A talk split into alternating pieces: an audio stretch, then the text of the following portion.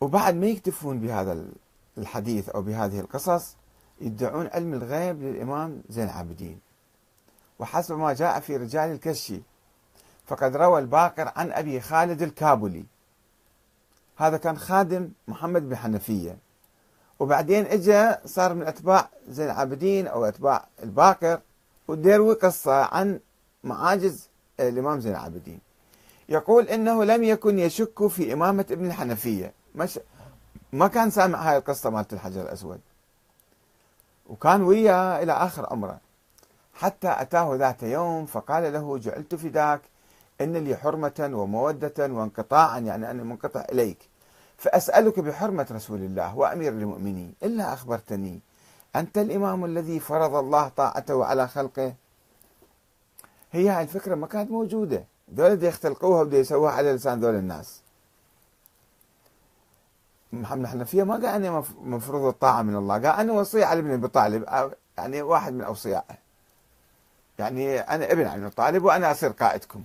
بس هم دي يركبون قصص على لسان ذول الناس. قال فقال يا أبا خالد حلفتني بالعظيم. راح أعترف لك الآن. الإمام علي بن حسين عليه السلام وعليك وعلى كل مسلم. مو أنا أنا مو إمام. فأقبل أبو خالد لما سمع ما قاله محمد بن حنفية إلى علي بن الحسين فاستأذن عليه. فلما دخل عليه دنا منه قال مرحبا بك يا كنكر. ما كنت لنا بزائر ما بدا لك فينا؟ إيش جابك علينا الآن يا كنكر؟ فخر أبو, أبو خالد ساجدا شاكرا لله تعالى مما سمع من علي بن الحسين عليه السلام.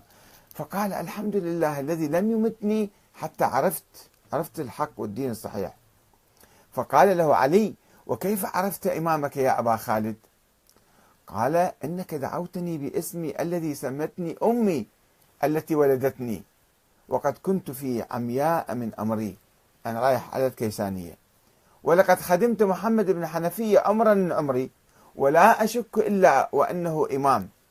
حتى إذا كان قريبا سألته بحرمة الله وحرمة رسوله وبحرمة أمير المؤمنين فأرشدني إليك.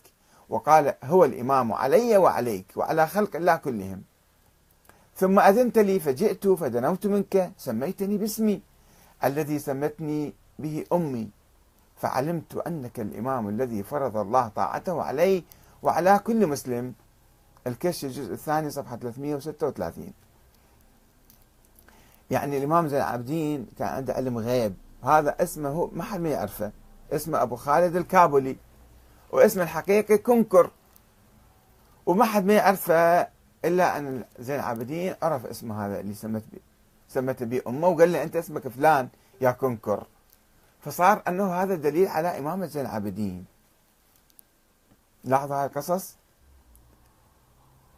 يعني لسنا بحاجة إلى مناقشة هذه الأساطير والمعاجز الخيالية التي حبكها الغلاة ونسبوها لأئمة أهل البيت والتي يستعينون بها لتسويق نظرياتهم الخيالية بين السذج من الناس. علما بأن الحجر الأسود لم يتكلم لرسول الله ولا للإمام علي فلماذا يتكلم لزين العابدين ويسلم عليه؟ الذي لم يدعي أساسا الإمامة العادية ما ادعاها. القيادة القيادة السياسية العادية ما ادعاها الإمام زين العابدين. فضلا عن الإمامة الإلهية أن أني منصب من الله تعالى. ولم ينازع عمه محمد بن حنفية الذي استلم قيادة الشيعة الثورية والحركية بعد استشهاد